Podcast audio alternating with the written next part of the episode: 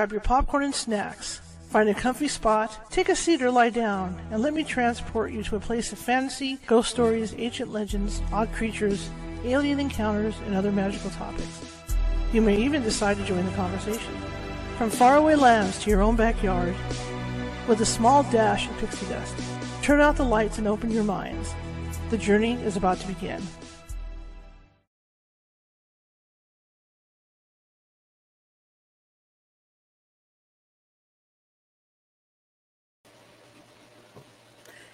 Everybody doing? Did we get hooked up here? And go.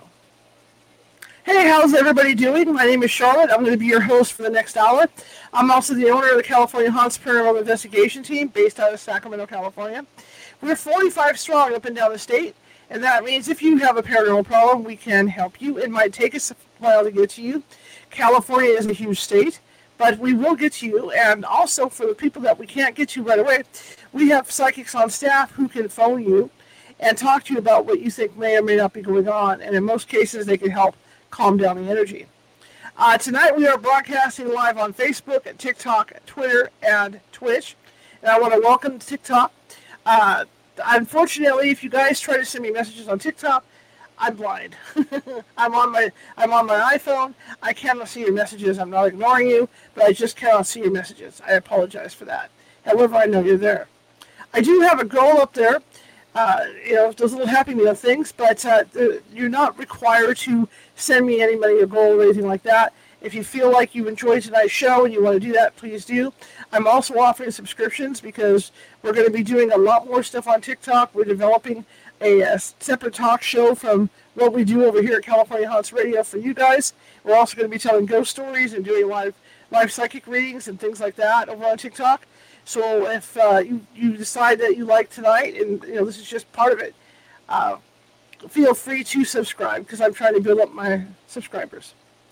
Okay, tonight, uh, Thursday night, and we're going to be starting a new book, Maren Muter's book. Uh, we did read the, you know, the Book of Buried Letters, Dear Flower Lady, and the book was really, really good. A lot of insight into Maren's life, and I, I learned stuff I didn't know about her. I've known Marin for a while. So tonight, we're there's kind of like a continuation of this book, and the book is titled, let me pull this up so I don't screw it up, Inside Past Life Connections, Dear Flower Lady. So it's a it's sort of, sort of a continuation of the other book that we read. And I was also reading it live on TikTok every Sunday. Normally I read every Sunday, but I decided to kind of take a break today. You know, it's the last day of the month, and so I decided that it'd be fun to read tonight. So for those of you in California, you know, and and, and Central U.S., just sitting down to have dinner, or you're just sitting down to relax, take your shoes off, sit on the couch, dim the lights. It's a great book. There's nothing spooky in here or anything. Uh, I think you're going to enjoy it. For those of you on TikTok on the West Coast, same thing. Or maybe you're on the East Coast and you're just getting ready to wind down for the night. Well, feel free to uh, put your jammies on and uh, put your fuzzies on and uh, lay back, have some hot cocoa, and just listen. Just listen to the stories. It's a great book. It's, is great read.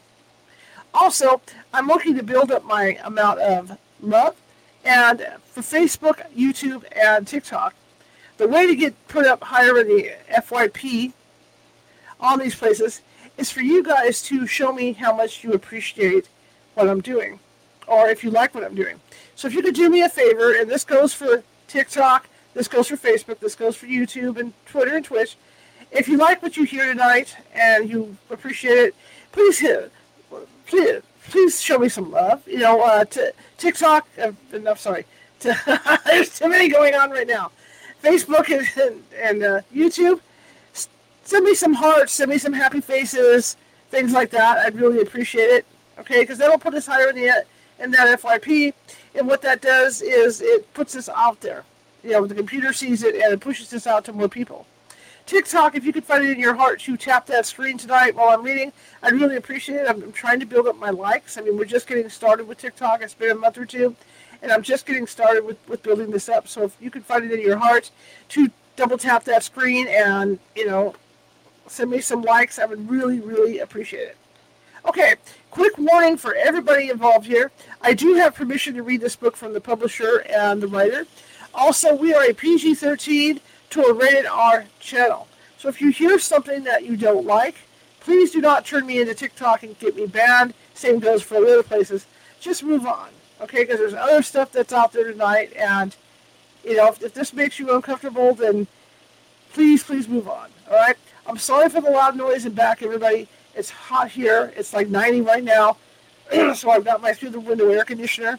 So that, that that's what that sound that, that, that noise is in the back. Anyway, I'm going to read for about an hour from this book. Let me uh, make sure I can do this here. And uh, again, if if you like it, you enjoy it, please, please, please tap that screen. And again, I'm looking for possible donation, you know, po- possible like goodies from you guys up there if you want. There's a goal. It just helps me keep the show on the air, keeps me producing the show, and uh, we just keep going. And for TikTok, before I do take off and start on this, hang on one second. I got to get something going here. Hang on. I'm on the wrong page. Hang on. Okay. Multiple pages I am. And for TikTok, just an FYI to let you know, is normally Monday through Monday through Thursday. Oh, sorry, Monday through Friday. We do a paranormal news show, and uh, not just paranormal, but all kinds of different topics. And tonight, like I said, we're, we're going to do a read. Normally, we read on Sunday afternoons. So yeah, we're just doing a we're kind of changing it up this week a little bit to start this new book. Anyway, I hope you guys enjoy this book. I think we're gonna I think we're gonna have a great time with it. Uh, it's, it's just fascinating because it delves into the world. Uh, the last book del- delved into the world of fairies and fairy folk and all that, and that was absolutely fascinating. So hopefully you guys enjoy this book. And please, please, if you like what you hear, send me some love, give me some thumbs up, get you know, give me some hearts, give me some happy faces. TikTok, tap that screen because, like I said, I'm trying to build up my likes because I'm just starting out, on, you know, get going on TikTok. All right, so here we go, and uh, we're going to start reading, and let me pull it up. I may have to make some adjustments to size on this stuff, so let's see. And already we're not going. Okay, what's going on here? Okay, here we go. All right, I'm going to blow this up a little, enlarge this a little bit so I can read it because I have old eyes and I'm blind as bad. So let me do this real quick. Aye, okay. So here we go. It took eons to get the soil just right, eons to fine tune the amount of sunlight, and rain was just enough cloud cover. Okay, hang on, it's not moving. Okay, and storms to adjust the humidity levels and temperatures. By simmering a proprietary blend of oxygen, nitrogen, carbon dioxide, and other elements, the gods were preparing the earth for scenes full of creatures and plants who would take their turns on stage. Eventually, these life forms roamed the waters and climbed the highest peaks. They started off with baby steps, though, movements smaller than the tiniest atoms, and glided over each face as the butterfly does the mountain. Chapter 1 Evasion. Again, I am reading from Inside Past Life Connections, Dear Flower Lady by Maren Muter. I have full permission to read this from the publisher and the writer. And if you could help me out on TikTok, please double tap that screen. Show me some love. Double tap that screen. I'd really, really appreciate it. Dust particles hung in the air above me as I lay on my back in a warm, cascading ray of sun on the shag carpet. My arm stretched slowly towards these tiny keepers of great secrets. The particles moved, it seemed, only to skirt the fingers of my small hand. I held my breath. I held my breath as to not give these little specks any more reason to dance away. Through the silence, I listened for the beat of my heart and my blood moving in its own time. Swish, swish, swish. It was then that familiar repeating scenes began arising from the dark recesses of my memory. There were multiple memories vying for attention, and I tried to slow time while observing them, cautiously, and wondered if I could see them. Could they see me? Could those individuals in the memories look through this same portal and find me now? I could practically taste the scenes, the seasonal weathers, the warmth of home, or the trepidation of other surroundings. It was all out there. I could feel it. But no matter what recollections the memories brought, here I was, helpless and trapped in a new body, one that had me starting all over again. The sun poured in through the window now, Mount Hood stood strikingly white against the odd blue horizon that stretched beyond Portland, Oregon. Birds chirped. Outside, the grasses were moist and green. It was a peaceful facade. Part of me knew exactly what I was doing here. Evasion. The dust knew the truth, though. I couldn't hide my secrets from them as they floated so innocently around the long fingers of my small hands. How long could I stay here without being discovered? As soon as I was able to climb out of my crib, I was escaping. Well, maybe I was hiding. It was like I'd been dropped into a jungle and my senses were aware of everything around me, acutely aware, and I was looking for something, anything familiar. Shh, my mind would remind me, quiet. It was as if I'd stolen away to hide behind the mask of a new identity.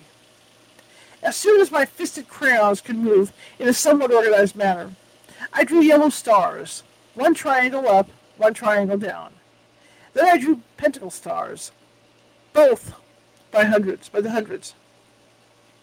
Each version of the star connected me beyond this life, beyond the world of the yellow canopy bed that I grew into and eventually out of, beyond the world of the cranking windows, beyond the desk and dresser, beyond the preschool, They connected me to the more. I knew it was all out there. The stars twinkled everywhere I placed them usually under my bed or in the closets. Of course, it wasn't the stars in particular that connected me to these other places. They were merely symbols that hinted at a bigger story. To me, the stories were both a balm and a threat. They felt kind of like how a chipmunk might feel relaxing on the earth, enjoying the afternoon sun, but always ready for the bobcat that may wander by and want a snack. Every now and then, the memories had me left me looking over my shoulder Sometimes the thoughts of them rose through the sound. That was my mother's footsteps, my father's footsteps, anyone's footsteps, really. Sometimes they sent me to crouch behind the sofa, or left me wriggling deep into the closets behind the hanging coats and dresses, or dresses. Parts of me, I came to realize, were hiding from different memories, and for different reasons. Some of the stars were young. They were more playful, but secretive still. Like me, they had to be quiet and not draw attention. But then there was a memory that was more grown up. It kept my heart alert, ran chills down my spine with the sun moving a loud noise, and taught me not to read but to stay calm, level, and ready. It was this memory that had me hiding. As I got older, this was the memory that had me checking on my siblings and parents in the middle of the night sometimes, standing outside their bedroom doors, ears straining for that beautiful rhythm of sleeping breath. It was this memory I wanted to protect them from. Fragmented imagery, the dusty corridor, the sound of quiet but determined steps that carried a mysterious man down his darkened pathway that led to my door. The turning of the doorknob, the chill that raced from my heart as I hid behind the opening door while his collected voice spoke ominously. I know exactly where you are. And then, I never wanted to repeat the, and then, to myself, so I blocked it out. It was so final, so resolute, and there was nothing I could do to stop it. My father's office in our 1937 brick home was an unfinished garret. It ran long, it ran long to his, to his desk, which was eerily placed beneath a single small window, looking out like a spyglass to the midline of forested pines. Just inside the door, heading to my father's office, a small ladder on the right led to the steep eaves of the house. Up the ladder, a hand-laid brick chimney stood between the rafter space, piercing the roof. From two floors below, the chimney guided the warm, soothing, almost hypnotic fire smoke to freedom. Heat from the fire never seemed to warm the bricks enough to alter the attic's temperature in the cooler months. This upper portion of the attic was all but empty, save for the exposed beam rafters, small window lighting, the east and west ends of the room and the slightly dusty scent of ozone on rainy mornings. Up in the attic, this particular memory was so close that it felt just barely out of reach amongst the exposed wood beams. It called to me through the deaf silence, hushed through the creaking bones of, uh, of the antique house. Sometimes I would brave the small ladder leading to the eaves, to the riddle of this memory that held so much trepidation. I would try to solve its mystery some nights before having to once again brush my teeth, clean the, climb into bed, and lay there watching the door. It wasn't every night this particular memory showed up. Like our memories here in this life. These former memories would slip in now and then. Now and again, I'm sorry. Sharing different scenes, different lives, different moments. It was His Holiness, the 14th Dalai Lama, who said, When science doesn't find something, there are two possibilities. The not finding of something that doesn't exist, and the case of, even though something exists, it can't be found. Both cases are distinct from one another. For example, if we were to talk about past lives or the lives in between lives, there is no way at this time to prove them scientifically, either by creating solid, tangible evidence of a material or through the equation of figures. But that does not mean they don't exist. History is sprinkled with mythologies of those that have spoken to gods and angels. Even today, there are those who say they communicate with the dead. Others still tell of fortunes to come. My dog made me jump. Did you hear that? I jumped about a foot just now. Fortunes come. What is the chance, though, of meeting one who is born in the curtain between here and there? Someone kind of caught between two planes. Will they know which memories are currently theirs? Or will they feel all memories equally? It took until I was three years old, but I was able to speak and therefore share the dreams of my parents. Even then, some of the words I wish I could say were associated with memories that were places and times not in this material version of my life. The words, therefore, felt unapproachable, and my thoughts remained silent. There is a difference between a memory and an imaginary play. It was easy for me to recognize it then, but not easy to explain it. For me, the difference looked and felt as if simple, as simple as walking into the kitchen and seeing my mother in her red wrap skirt with the white flowers versus seeing our neighbor wearing the same skirt in our kitchen. I knew my mother the way she, I knew my mother the way she moved, how she touched me in the silent welcome to her side. Likewise, I knew the memories, just as I knew the sounds of daybirds and, and jeep engines, the fragrance of linen drying in the sun, or the feel of of distant winds of an impending storm. The imagined plays, however, were less concrete. They could change at my will, shifting from pirates to Tom Sawyer to bedtime stories such as A Lion in the Meadow by Margaret Mahy. I hope I said that right. A beautiful story that spoke to what it means to make up stories. And, much like in the book, as I asked for help, my parents believed the recollections I shared to be creative nonsense. So, instead of talking about them, I would venture into the woods, into the attic, or anywhere I could hide away and allow my mind to process its thoughts and explore how they relate to the life and the world around me. Chapter 2 Acclimation and Assimilation. Again, if you like what you hear, please double tap that screen. Show me some love. Send me some likes. I'm trying to build my likes up. Same thing over at Facebook and everywhere else. Show me some thumbs up and some likes and all that good stuff. I'd really appreciate it. Just starting out, you guys. Again, I have permission from the author and the writer to read this book. Chapter 2 Acclimation and Assimilation. To assimilate suggests you change in some way to match your surroundings. People often say that immigrants need to assimilate when they move to a new country.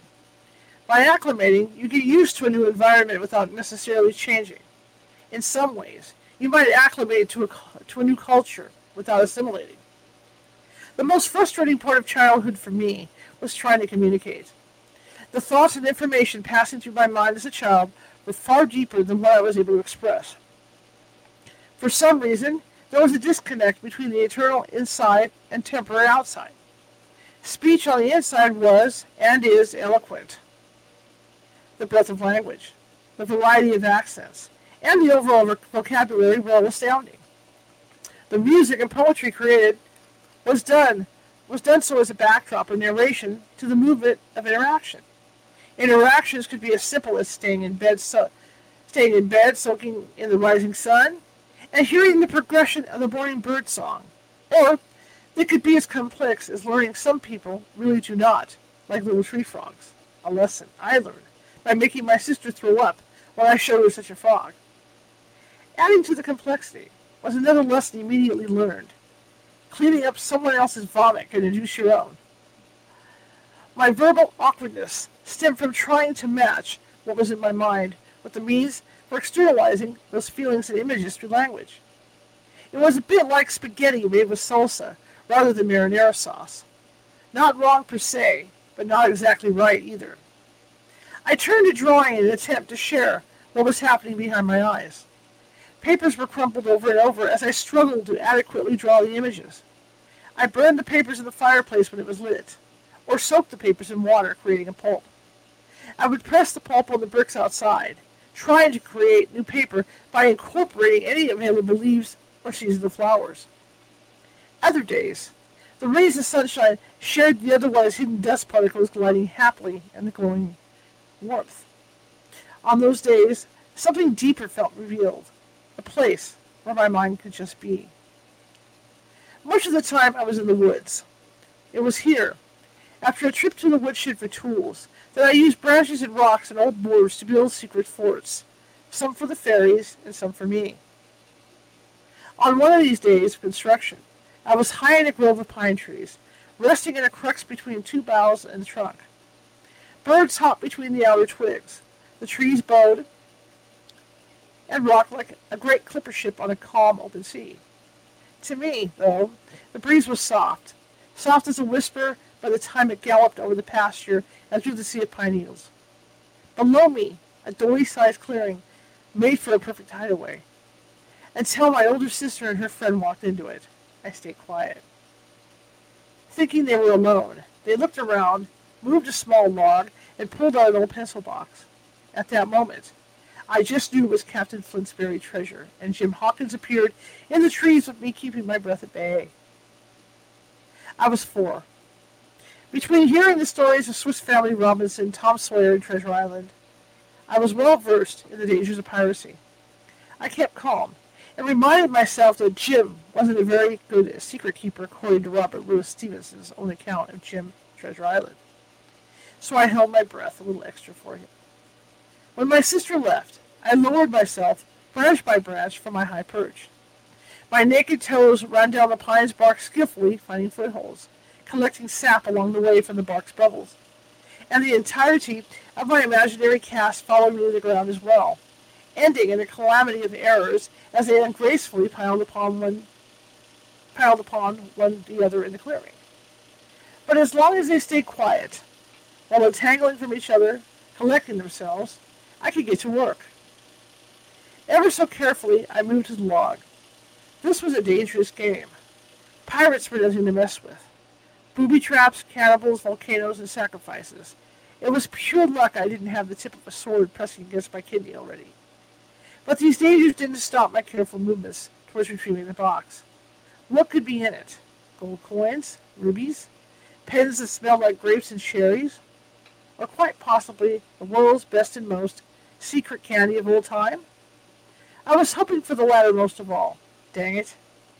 Though it was just stuff. Some writing I couldn't read. Photos of the two of them, my sister and her friend, and my sister's horses. Not even a stick of bubblegum. It was right then, though, that the imaginary storybook guest dissolved in a puff of smoke. The beat of my heart became more resolute. Relief passed through me. It was almost like a hand stretched out to me, gently saying, Come on. Once again, my breath caught on the inhale, but this time it stopped because of recollection. Not from fear of being discovered in the pine tree. A morning dawn broke in my chest, a rising sun awakening my soul. It was as if the next actions I took and the decisions I made had always been there, just waiting for me to open that pencil box. Kind of like when the din expands into the air around after the lamp is rubbed. I felt that spirit saying to me, it's time. It all made sense, and worlds I had been, and worlds I had been missing my entire life showed up like the memories of all memories.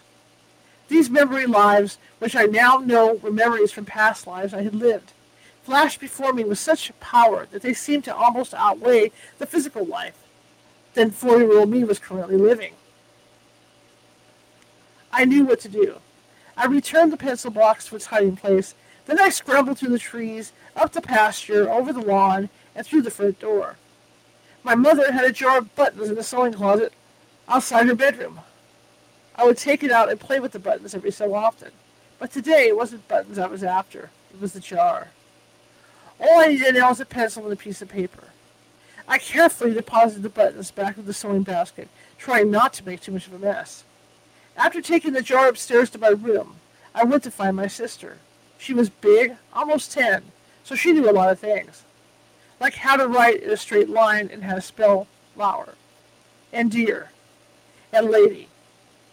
Soon, the edge of my hand was practically a pencil of its own from all the lead that collected while practicing my writing. It needed to be just right. Dear Flower Lady, there. It was the most beautiful thing I had ever seen or felt in my heart. I was writing home. Chapter 3 Remote Perspectives. Again, if you like what you hear, please leave me a thumbs up, leave me some hearts, leave me some happy faces. I'd really appreciate it. TikTok, if you could do that for me, I'd appreciate it. I'm just trying to build up my likes on here. Here we go. Chapter 3 Remote Perspectives. Memory is part of our mind.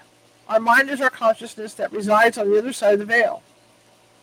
What some encounter when it comes to memory or thoughts, as the brain processes them, is a Ferris wheel recirculating events in direct order, where each turn of the wheel carrying events circulate and build upon each other in a proportion so large that they become skewed.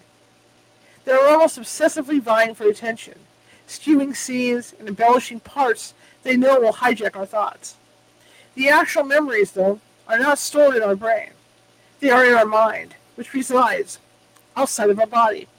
It is up to our brains to process them. So it is our brains that skew these messages from the other side. Our brains are processing events stored in a remote or non-local location. What happens when our brain begins hyper-focusing on a situation or memory it raises the level of importance? When we have a problem to solve or an issue of sorts that we cannot let go of, even after its resolution, and we keep recalling the memory or thought, ruminating, our brain begins to think there's more to the situation than there really is. At this point, our brain begins tailoring the translation so it fits with the urgency of the constant recall. This process truly can make mountains out of molehills. For example, let's say you were given a new job offer. The company that is offering the job is in a new location. The pay is much better, but you would have to start all over again socially. This causes you some anxiety. Plus, you've never really moved out of the area before and don't know what it's like living or like having someone come in to pack your things. The idea feels pretty big. The opportunity is great, though. It is your dream job. You've been working towards it quietly in the back of your mind for several years. But again, it would be so much better if you didn't have to move. For a week you ponder this, and the company calls and asks for your answer. Even at the moment you get you get ready to announce your decision, a wave of anxiety rushes through you. As you after you make your decision known, rather than committing to you, start questioning. Rather than committing to you, you start to you start questioning. Did I do the right thing? Your brain starts analyzing your choice almost more than it did before the choice was made. You are second guessing, which is okay to a point, because this is how we remain ourselves of the decision, of the deciding factors. I'm sorry, remind ourselves, my bad. This is how we remind ourselves of the decision of the deciding factors. It is a natural exercise after a major decision. Where it becomes a problem, though, is when you can't stop the, the analysis. Your brain begins producing more and more cortisol, more and more adrenaline. You start going over all the things that could go wrong with the choice. Little quirks, little accidents, like spilling your drink or dropping your bag, or slow traffic, or stubbing your toe, make you more irritable than normal, and you remind yourself of the decision. You may start blaming others for encouraging that decision, for making you make this choice. Your brain starts finding everything that is wrong and puts it all in the emergent category, rather than saying, okay, I made this decision. And then placing your attention on the personal ownership of it, essentially making the most of it, knowing if it doesn't work out, you're not stuck forever. By doing this, the molehills are more likely to stay molehills. But by obsessing over the decision and all the little things, your brain turns them all into mountains. With these newly formed mountains, your brain begins to form and project assumptions, sometimes un- uh, unwarrantedly. Essentially, the brain goes about believing its assumptions and pushes these assumptions upon other situations. When there is a great deal of extended anxiety and recirculation of specific thoughts, can batter our hearts and batter our brain. our brain begins forming preconceived notions. It can be tough to turn this Ferris wheel of memories into a more manageable form of recall. For some, it feels like there is no exit point. The Ferris wheel just keeps getting bigger, adding more seats, more memories, but never stopping to let anyone or anything off, including yourself. I once got caught on a real Ferris wheel. The cart I was seated in was towards the top and rocked back and forth in the wind. At first, it was kind of fun. There was just enough anxiety to make my heart beat a little stronger. After a few minutes, the machinery was shut down. Seagulls landed on the giant circular frame and eyed the ocean for a snack. A half hour passed, and people started getting restless. Some yelled to get off, to get the machine turned back on. Some were swearing, and some older kids pretended they were going to climb down with a parent or friend grabbing their shirts to sit them back down. I began observing the ground below. There was chaos on the Ferris wheel. The longer, the same people were trapped on it. But on the ground, there were people moving calmly. They had mechanics that moved with purpose. They had a manager observing, answering questions. Other employees were keeping the onlookers and parents of the kids stuck above as peaceful as possible. There was no panic below, but there was a building panic on the wheel. Watching the scene helped me realize that, like the real Ferris wheel, our thoughts need a break. They need a chance to get off the rotation, or they will become loud and insistent. But when given the chance for stillness, our brain can calm down. Later, we're approaching the same thoughts with a fresher perspective. For a large percentage of time, my thoughts and memories look like a tapestry from a distance. It's almost like looking at the Earth from space. You can see all the lights twinkling in the active places and the stillness in the quieter locations. Except the tapestry isn't set against the dark space, but rests in and amongst an ethereal light, where even the darkness is ethereal, an all-encompassing place to swim. My tapestry of memory has billions of intersections and binding points. I can zoom in for incredible detail and zoom out for more of a macro view. I usually observe memory rather than relive it. In these unstructured observations, I am able to view or witness my behavior, the behavior of others, and the interactions with the environment without judgment. Looking at situations without judgment is like watching an elephant in the wind versus an elephant in the zoo. By reliving the memory, our brain casts judgment, and it can miss the nuances. It can miss the chain of events that led up to it. As an observer, I can look at the moments from different vantage points and not have defensive emotions, hate, anger, blame, to take over. By observing the sights, smells, tastes, and textures, and recalling them from different perspectives, I tend to learn more. I can soar and hover over it like a bird to glimpse the interactions between characters, which includes everything from waves of energy to rocks and plants, animals and structures, to human beings and essential elements. The tapestry contains more than just the present iteration in my life. It also includes all past life iterations. I access other iterations of existence on the tapestry by basically finding a binding point where two life strands cross in the weave.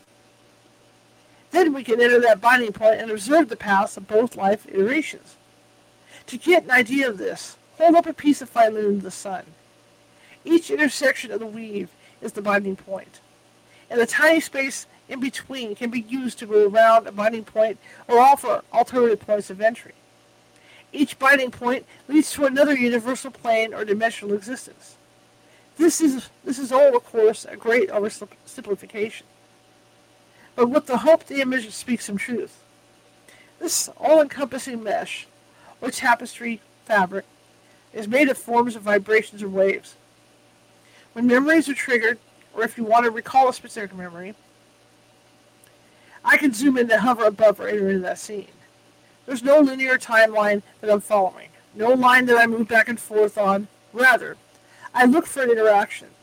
An interaction could be as simple as seeing a daffodil in the garden. That daffodil may trigger an image of Mount St. Helens before or after eruption. Then the ash falls over the entire tapestry and yellow sprouts out from under the ash. This links its own geometric web of events that share particular shades of daffodil yellow. As I look at the delicate weaves of my skin, it too could be used as an example of, of the tapestry I'm talking about. Consciousness is not isolated to one human vessel. The majority of consciousness does not reside in the vessel. I am in I am in now, but it is outside of my current body, just as it is for all of us. Our consciousness is a connector, the weave of interaction and observation at the subatomic subquantum levels. Levels so infinitely small they do not exist, that they surpass antimatter and create a sort of enormity. Looking at this tapestry, at my thoughts and memory, also shows the importance of connection, of interaction, of how these connections started far before my current life inception. In order to have a life experience, we need to have connection. We need to have interaction, even if it is infinitesimal. These connections and interactions are imperative, not only to our conscious being, but to our very existence. Our biological connections also show that our events and experiences were connected to us light years before revealing themselves to us in this iteration of life. We are a blend of elements that once formed the trees and helped the little moth fly. We are the soil. We are the air. We are decomposed material from all walks of life, because here on Earth we cannot create or destroy energy. This idea is the law of conservation of mass. Therefore, our bodies hold great secrets. We live within the worlds unseen. There is no division. We're part of the magic. Let me double check here really quick, make sure we're still broadcasting on this, because you never know. Welcome everybody who's here. Hi Pamela, how you doing? Okay, I'm going back in. We're going to go to the next chapter now. I just want to make sure. Sometimes uh, my other broadcast will stop, but I don't even realize it because I'm over here. I'm trying to like multitask here. Chapter 4 Energy is Contagious. Again, if you like what you hear, please send me some hearts, thumbs up, uh, happy faces. It would really, I'd be really happy, especially over here on TikTok. If you could double tap that screen, I would really appreciate it. I'm trying to build up my likes and build up my audience and things like that. If you feel like you want to subscribe, so you can hear this every week, twice a week I read, please do that as well. Okay? All right, here we go. Chapter 4 Energy is contagious. Oh, I see. Okay. Never mind. I know those days. Chapter 4 Energy is contagious.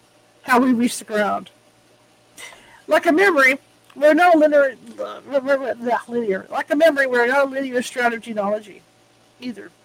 Our biological bodies are made of very special compilation, of a very special compilation, as all of life is. We are literally bodies of the earth, of the stars, of the multitudes of the universe. We carry multiple layers of DNA. We have different proteins that are triggered through our environment, internal and external, that can set off illnesses, trigger outrage and violence, or trigger a sense of calm. They have an effect on how we go about this current life experience, and in some cases can override genetic predispositions, or, at least, quiet one set of predispositions while awakening another. For example, for, I'm sorry, for an example of how our in you, eh, let me do it again. For an example of, our, our, of how our in utero environment directly affects our physical and emotional development.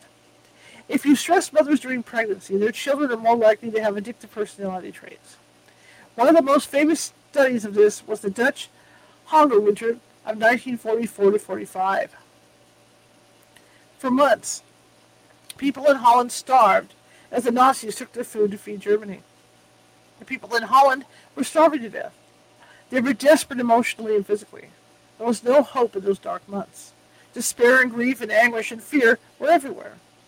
For expectant mothers in the second and third trimesters, their developing fetuses were already learning what to prepare for beyond the safety of the womb.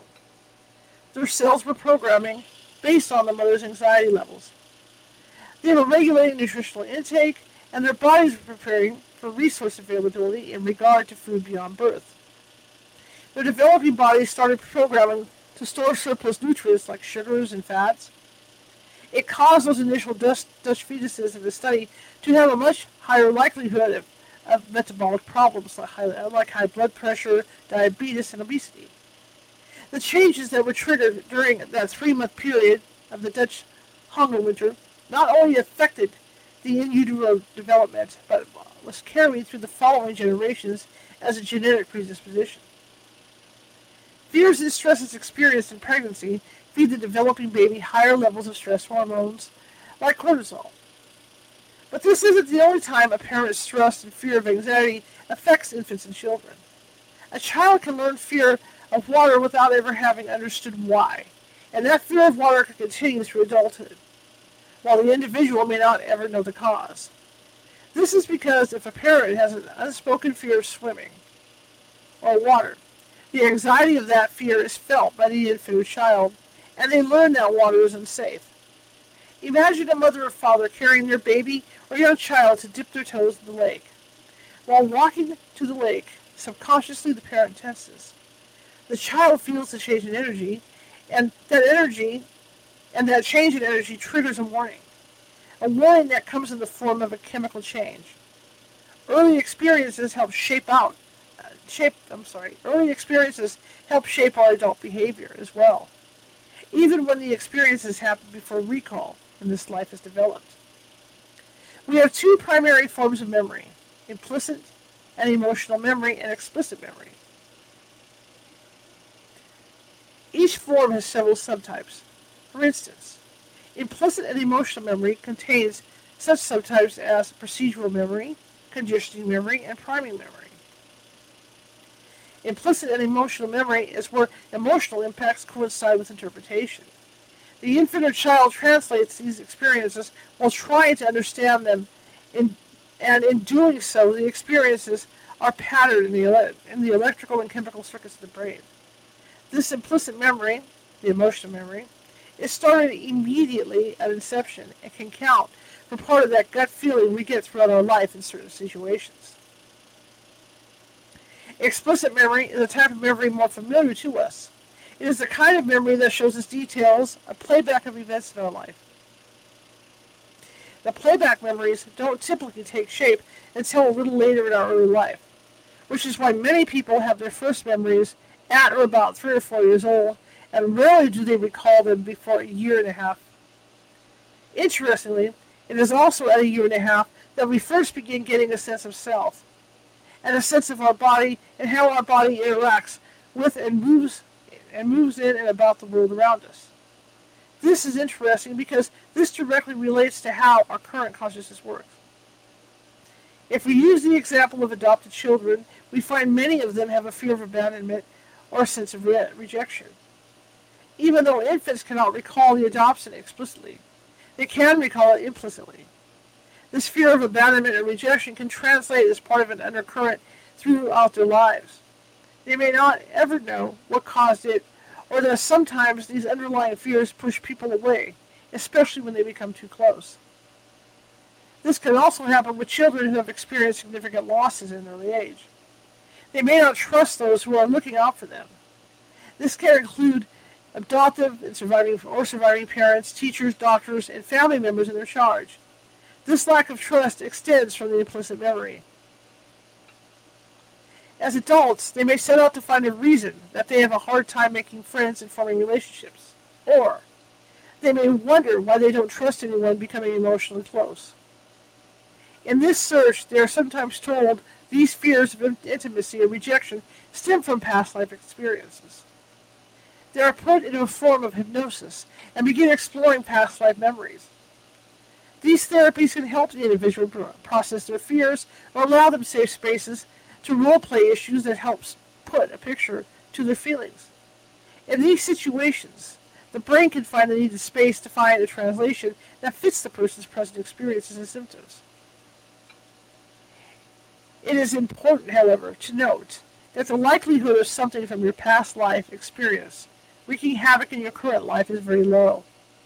It's more likely that the underlying concerns you're presently facing were not carried over from, from that past life, but from your developmental environment in this current life. Chapter 5 Past Life Recall, Two Cases in Contrast.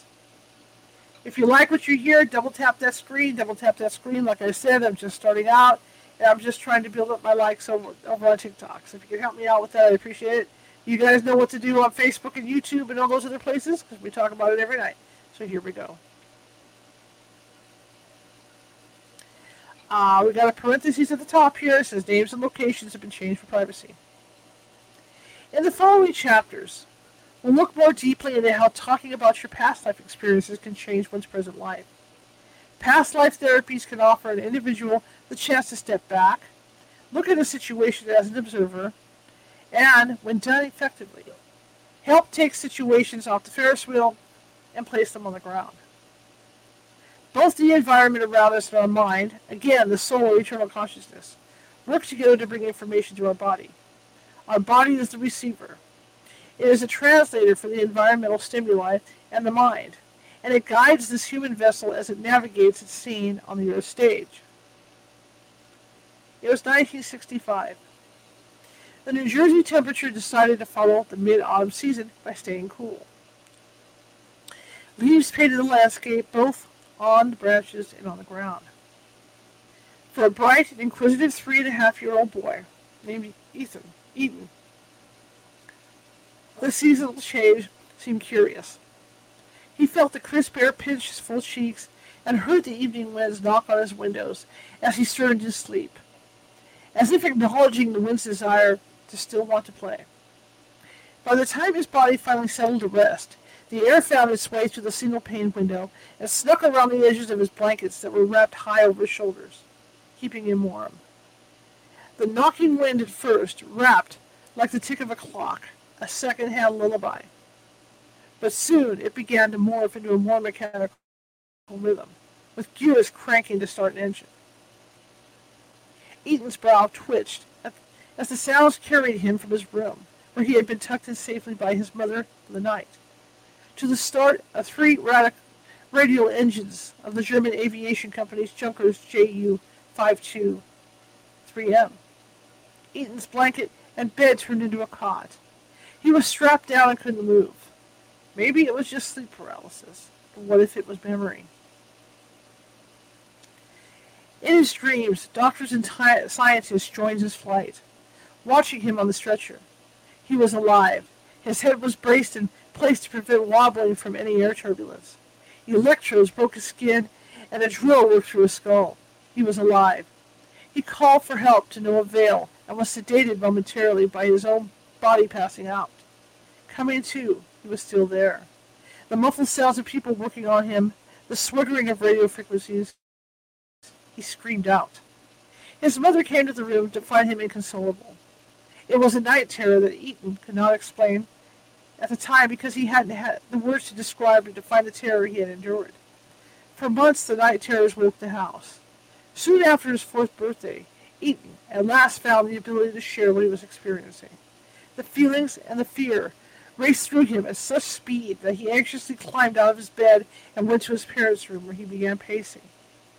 The memory flashed as if he were still there even though he was fully aware of his surroundings as walk back and, as he walked back and forth at the foot of the parents' bed. The smells, the sounds, the changes in altitude. He urgently began speaking.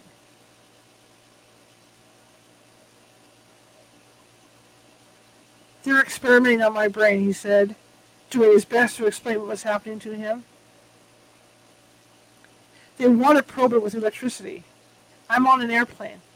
They want to study my brain in the air. They wanted to know how it works at high altitude. They wanted to see if my brain can turn into a radio. His father turned the night table light on and looked at his mother. What the heck is wrong with him? His father asked in annoyance. Is he crazy? He must have a fever, his mother replied, getting out of bed to feel Ethan's forehead. No, he doesn't have a fever. Should we take him to the hospital? His father asked as he sat on the edge of his bed rubbing his temples. No, he'll be fine. His mother then took Ethan's shoulders while carefully turning him towards the door. Back to bed with you. It was only a nightmare. But the dreams continued. They showed more detail. Then they started finding him. Then they started finding him during the waking hours of the day. He tried to talk about it, but each time he tried to tell the terrors of what was happening to him, his thoughts were brushed away as if he simply had an overactive imagination. Most childhood past life recalls are seen as just that, in fact, an imagination, imagination that became carried away. In Eden's case, he never forgot those memories. He never forgot the fear he was in when he went that first night to his parents' room meeting them. Validation of what was happening and reassurance that he was now space, a safe. Hmm. he just stopped speaking of the memory and pushed it aside as part of his comically disturbed imagination, as his friends would describe it as he got older. When I met Eaton, he was 49 years old, and this memory was one of the first he shared with me when we spoke about his trouble sleeping and the dreams that haunted his sleep. He spoke about it. Sh- he spoke about it. Sh- sh- oh, shallowy. I actually sh- shallow. I don't know why I can't say that word. he spoke about it shall- shallowly. Don't ask. As if it were a joke. He didn't want to rummage anywhere near how his this memory or his parents' reactions to his memory could be affecting his life now. So we spoke of many other things over the years, including the disappointments in his life he believed were mainly derived by all those around him. This can be where our past life recall affects our life here. Adult past life regression is encouraged to help get over fears, inhibitions, relationship issues, and redefine personal values. Again, it is not necessarily the past life experience that is wreaking havoc over the current life. The interactions and reactions we have in the current life are more likely the culprit. The past life experience is only a form of recall. It works just like our current life recall, a recall being either an explicit or implicit memory. And what we recall is just one event of many that stand out. Just as a memory of our childhood would stand out today. Our childhood memory is only sharing a fraction of what we did and experienced. Our past life recall is working the same way. It works the same way because they are all past life recalls. Our childhood is a sort of past life. Each year is a sort of past life. This morning is a sort of past life. They all reside as part of the tapestry, the intersections and binding points that flow within our consciousness and are laced together. For Eaton, his recollection of events and the feelings associated with them came out slowly as we built trust. Usually I know my dreams are nightmares, he said, even though sometimes I wake up inside the dream as if I, it were playing out. Like one time there was an octopus on the ceiling. It seemed like it was really there when I woke up. I could see it. But when I was young and pacing the floor, trying to get away from the German experiments, that was different. That was real, although I did not know they were German at the time. There wasn't much information about the Nazi brain uh, experiments at altitude, especially back in 1965 when he began verbalizing the night terrors to his parents, or even a decade ago. Then one day, as I was, researching another childhood past life experience, I found a Nova article.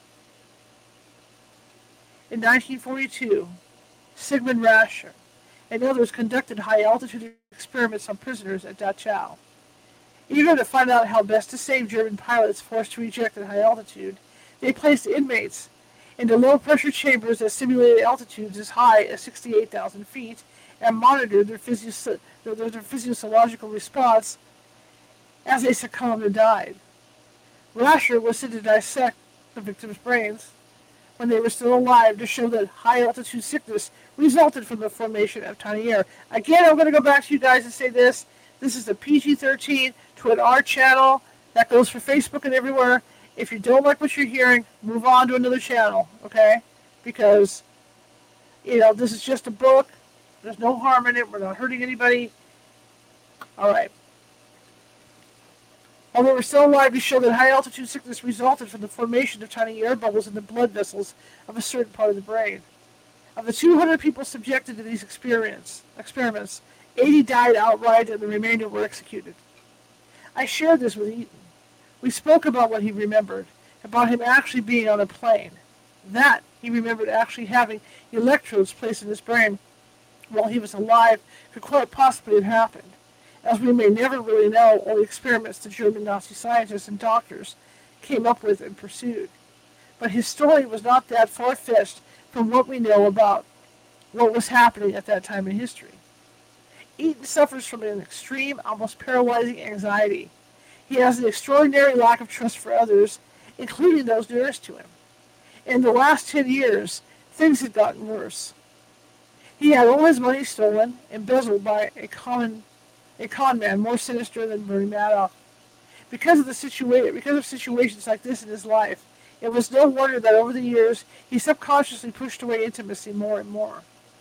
He felt and feel and feels and fears that he is not being heard. He has plowed his way through life because if he paused to take a breath, it felt more like drowning. He likes to be in control of his life and in control of those in his life because he takes the actions and thoughts of others very personally. But if you were to listen to his stories and the words and the spaces between them, you would find the need for validation, for someone to believe him, for someone to hold him and say, you're okay, you're safe, you're loved.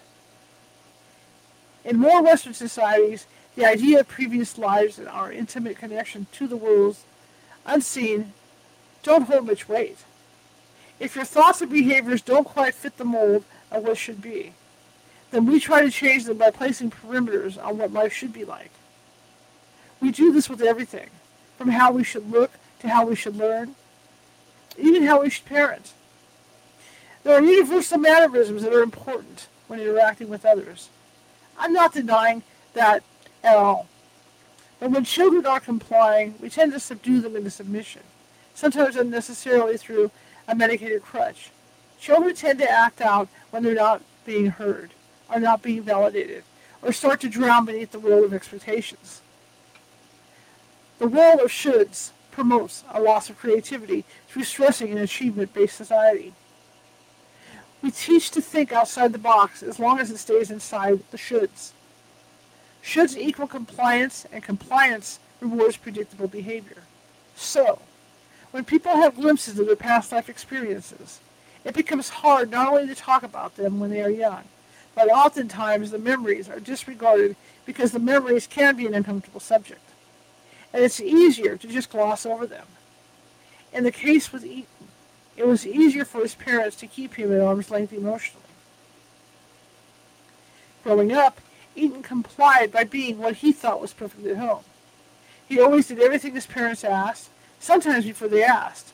Still, it was never good enough for his parents. No matter how much he wanted their approval, encouragement, it never came. As Eaton got older, he started rebelling. He also started to believe that no one in this world would care for him, and it was up to him to succeed on his own. He saw success through monetary gains. The love he wanted to share and the love he wanted to have was found through each dollar in his bank account. Money doesn't hurt you. Money doesn't deceive you. Money can do everything you want it to do, almost. At least this was his thought process. And that is where he placed his intimacy. Women serve more for enjoyment or entertainment needs. He never stayed long enough with any of them to feel anything. A relationship could last a day or a year. Found a way out. Compliance became what he wanted in others. When people didn't comply with Eaton, he would unknowingly exhibit a form of bullying. It start through personal sarcasms. Gaslighting was his way of getting what he wanted. And if he couldn't get it, at least in his mind, he was able to place the blame on the other person, thereby keeping himself out of harm's way. The man beneath all this was crying out for love. His heart had kindness. He just didn't know how to connect. He didn't know how to trust, although he would say he did trust. He also said he just gave that trust to the wrong people. He found he could get approval from strangers. He could show kindness through acts that would not trap him into any form of commitment. He used drugs to rebel and escape his father's pressure for perfection. His gross elaborations of the truth were just bits of color when he told stories. The lack of accountability to truth didn't matter anyway, as he was hiding be- behind a facade of what he wanted to be seen as, rather than someone who needed a helping hand. I've never asked anyone for help, and no, and no gave me a, no gave me a break ever. No one gave me a break ever, he said. No one was ever there for me, but I am always there for everyone. This statement was verbalized innumerable times a day to multiple people and repeated continuously on his internal Ferris wheel. However, what Eaton didn't see in that consistent Ferris wheel statement of his was that many people wanted to help him and helped him in ways he didn't recognize. Subsequently, he pushed all that help away. He never accepted a thank you from anyone. He would respond with, I didn't do it for a thank you. I don't want anything. Of course, that was completely untrue. He wanted things in return that included eternal gratitude, not through a verbalization or gifts, but through compliance. He pushed away anyone who openly tried to help support him emotionally. He didn't understand, excuse my allergies, he did not understand what it was to be there emotionally for anyone, but he could be financially. He understood money, and money for him was the answer to most of life's dilemmas. This isn't easy to say. This isn't. I mean, this isn't to say that money is bad or that it is the root of all evil. We need it. It is the primary means of our trade. It represents time and flexibility. It is not a bad thing to pursue, and it is not a bad thing to want. It isn't healthy, though when someone's identity becomes intertwined with their bank account. That creates a mess. What happened with Eaton growing up had a great effect on his adult life. And for the most part, this is where we confuse healing a past life with healing our current life. Remember, it is all memory. Our past lives and our current lives are not segregated. They are connected in an internal tapestry of consciousness and work the same way. Only our brain focuses on the current life because that is what is relevant. Even though the memory of the past life experience greatly affected Eaton, it was his current life experience that caused spiritual and emotional injury. Expectations, assumptions, and shoulds created a need for perfection. That, in turn, encourages superficial interactions and achievements. We see this more and more each day. The United States is one of the most medicated countries in the world, with prescription pills being recommended as though they were just a regular part of the culture. And with the drugs, whether prescribed or recreational, people still feel like they are grasping at straws. It is important for the economic and political system that all these shoulds remain the talking point of the culture because it helps instill fear. And fear is powerful. It leads to judgment and division. The idea of negative failure begins at a young age, though it's hard to pinpoint exactly when it starts seeping into our brain. It doesn't come from the mind, but from the processing of our interactions with others. We begin holding ourselves accountable for what is seen as failure. And failure in a young brain means bad. Learning to walk, falling down, and then trying again is not failure. If a baby can't master that skill, they compensate but they don't beat themselves up or think they are bad just because they're having trouble. As children get older, they are pushed along with a carrot path where each large small, and small milestone is met with only a goal for the next one. A you'll be happy when goal. As each goal reaches higher and higher, it positions children to act in passive aggressive and aggressive ways against each other. As one child rises in the ranks, others fall to the wayside and distance themselves from the enjoyment of learning. This is the, this then distances them from exploration, and it promotes depression and tireless disappointment. It becomes easier for them to gauge their importance in life through superficial achievements, while emotionally they suppress their feelings to avoid showing weakness. This is exactly what Eaton did with his money. Although he didn't flaunt his money, he measured it. He measured his own worth against it. And eventually, he made millions of dollars, and yet he still lost. Still constantly disappointed. Learning to work hard and explore your aptitudes in life is much more constructive. Not everyone needs a trophy because not everyone is good at everything. Allowing children and adults alike the chance to learn what they are, what they are good at and what they are not good at creates more harmony. It helps keep the connections open to our institution. Uh, I'm sorry, to intuition. And information on the other side of the veil. One of the hardest parts of the time I spent with Eaton was allowing for vulnerability. I remember the day Eaton found out that 90% of life's work, secured his savings, had been embezzled and would never be recovered. At that time, the stocks he'd researched it and invested in also fell to the floor. He'd lost his greatest love. In his eyes and his heart, he lost more than 35 years of his life. I worked my entire adult life. I went to college, became a scientist, got my PhD, went to medical school, he explained to me, devastated. I ate plain rice, put myself in debt to get my degrees, and made my and made my career, made my money, and it's all gone. I can't get the time back. I can't get my money back. As Eaton spoke, going through the thoughts riding on the ever-growing Ferris wheel in his brain, he began to learn to let some of those thoughts off the ride. For self-punishment, he allowed them back on time and time again. Like the others he had gaslit his life, he had discovered he'd actually been gaslighting himself all along. He was his biggest bully. He felt no one could really care about him, and his brain reminded him of that. His brain used all the gaslighter's tricks to push him down, to attack him emotionally, to devalue him, and again he projected all this upon others. When the thoughts of the Ferris wheel spun around and around, he would aim venom towards them, finding fault with everyone, in the memories except himself. He found fault with everyone in the grocery store, everyone pumping gas, everyone everywhere. The venom spewed into the world around him. Until self-victimization set in, he was the only one he knew who lived in the real world. He liked to say, adding, I live in reality, I'm a realist. In his eyes, though, this reality was a dark, disturbing place filled with unkindness or people thinking kindness for ulterior motives. Then, slowly over the course of many years, Eaton learned to trust. He learned to step off the Ferris wheel to step off the Ferris wheel. He tested the waters with other ways to interact with people, to plant new seeds now for the future. He learned the should-bes weren't necessarily helping in a productive way, but that they had helped improve life's disappointments. He, his reality, and his world of should had, of, of shoulds had, been created. Of shoulds, I'm sorry, I've just read it weird. His reality and his world of shoulds had been created long ago when he wasn't heard as a child when he felt as though he would never be good enough.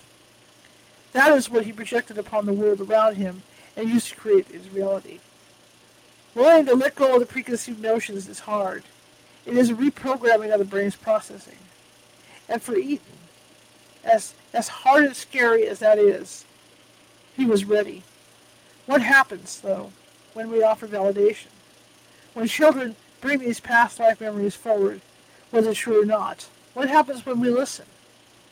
Years ago, I was staying in a retirement community in a little town in Arizona. The spring weather was heating up, pushing the residents, known as snowbirds, back to their northern homes. As the swimming pool was increasingly emptier than it had been over the winter. On one of these quiet days, I thought I would find a spot of shade beneath one of the big orange umbrellas.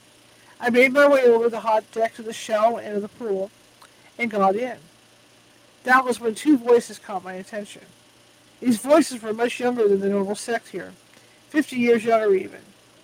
They were not very timid, either, as they came right up and asked if I wanted to play. I looked up at their grandfather to get an approving nod. I learned quickly from these two boys about the different cartoon characters, video games, their pets, and what they had for lunch, how long they were visiting their grandfather, where they were from, only an hour away, and that they like popsicles. I need to get going now, boys, I said after an hour or so of games such as Marco Polo, Sharks and Minnows, and underwater tea parties. It was nice to meet you. Can't you stay just a few more minutes? They asked in tandem. How about this? I will run home and bring you guys back a popsicle, and that will be a good way to say until next time. I double-checked with her grandfather before bringing the treats back. I want the red one, and you can have your favorite purple one. The younger boy, brother in the hospital handing it to his older brother before looking back at me and saying, I was struck by lightning and died. What? I said with a quick giggle, thinking it was an odd and out of place blue, out of the blue statement. Oh, don't listen to that, the big brother said, playfully pushing his brother's shoulder. He has always been talking about this stupid story. My parents Try to get him to stop lying about it, but we humor him now. Just don't listen to his nonsense. I looked at the boy who made the announcement. His lips were turning red from the frozen cherry popsicle. Tell me what happened, I said. Well, the boy began, I was struck by lightning, sort of next to a tree, actually. Everything got really bright, and I was not inside my whole body. It happened so fast. I tried to come back, but was told that I couldn't. But then, five years later, I woke up here, with his family. Where were you when this happened? I asked. When you were killed by lightning. He named the state casually. I repeated. I repeated the question. Yep. How old were you? I asked. You remember much about your life before the lightning strike? What the cars looked like? I was bigger. I could drive, he said. The cars look about the same as they do now. Then he continued to give information about his family life, his parents, and what he was doing when the event happened. I believe you. Even with him already facing me, I could see the doubt taking his expression when I told him that. The do- I'm sorry, the devil taking his expression when I told him that. You don't really believe that, do you? His brother said, as if looking to defuse the situation, not wanting to go through another round of his brother's tale. Just ignore him. I looked at the big brother and gave him a quick, playful wink that could say, maybe I do, maybe I don't. Then, just as I turned to leave the pool area, the boy with the memory yelled out, it was in the 2000s. Then he added something about his former parents and someone he liked. I got home and started searching for anything that could line up with this story. After a few minutes, there was a sentence. In the state he told me, no one has been fatally struck by lightning since 2006, when a 16-year-old died, according to the National Weather Service. I kept digging. The next day I found the boys splashing and laughing in the pool. I went over to the boy's grandfather and father. Did you know or do you know anyone who was struck by lightning or that had a friend or family member killed by lightning, I asked. They both replied with a flat no. Have you or, or anyone you know spoken to people struck by lightning with your son or know of any stories of people who may have experienced that? Again, they answered no. Would it be all right to share what I found out about your son's, grandson's story with you and with him? Curiously, curiosity crossed their faces, and they both gave their approval. The boys paused momentarily when they saw me call them over. They resumed their underwater trajectories to the pool's edge. I have a quick question for you, I said, pointing to the younger of the two. What year were you born? 2011. My mind quickly took 2011 and overlapped it with 2006, replaying his comment from the day before. Five years later, I came here. I had a few more questions I, I asked her grandfather. Then I said, I have a story to tell you. Something I found on the internet last night. I proceeded to tell him what I had found, and the year it took place. You mean it's true? The big brother explained. I shrugged my shoulders and said, This is just what I read last night. That sounded like what your brother was describing. And that is when the validation hit the boy, with the memory and tears released with relief and sorrow. While he repeated, I knew it was true. I knew it was true. Is my family okay? He asked about his previous family. We all sat for a while and let the events of the last 24 hours soak in with radiating sun. Months later, we all ran into one another again at the pool, and the young boy came over and hugged me. Thank you, he said again. Thank you. And his father smiled from across the deck, making his way to where I was seated. It is amazing, his father said to me, the changes in my son since you spoke to us before. We never believed him, and without so many words considered him a liar. I sat and listened. He has calmed down the last few weeks, and more importantly, his lying about other things has subsided. The boy was heard, he was listened to, and felt his thoughts were validated. Whether or not I had found something, he would have felt heard. For years he had been associated with being a liar. He had begun to believe and had begun playing his role as a liar to not disappoint the others. But he was disappointing himself. And when his original liar, or his original lie was taken seriously, he was able to step out of this role as a liar and finish the school year interested in learning, in learning and participating, not as a gesture, but sharing his opinions and thoughts without fear or anxiety with others. All right, that's it for tonight. Um, we will continue. Let me pop over to StreamYard here. We will continue this book on Sunday, and that will be 6:30 p.m. Pacific, right here. Okay.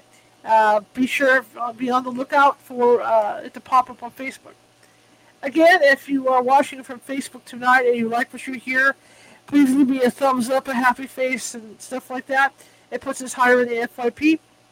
Uh, if you're watching from YouTube and you like what you hear, please leave me a uh, happy face, smiles, you know, the whole thing. Even comments. Comments help. Comments help put us higher in the FYP. I really appreciate you all coming tonight, even over on TikTok. Again, uh, we do uh, broadcast nightly with, with, with some great shows on California Haunts Radio, and that is uh, youtube.com forward slash at California Haunts Radio if you're interested in joining us. Tomorrow we'll be here at 6.30 p.m. Pacific with me and Nancy Matz, and we're going to be talking about how to deal with adults and children who see spirits or ghosts as disfigured. So that's going to be an interesting talk tomorrow, and that'll be happening at 6.30 p.m. Pacific. And again, I will be back reading this book on Sunday at 6.30 p.m. Pacific. All right? I'm going to let you guys go tonight. I see Welcome Mary. Okay, well, welcome everybody. I see you in the chat room. Appreciate y'all coming, and I will see you tomorrow at 6:30 p.m. Pacific. Let me cue up my end over here and see ya.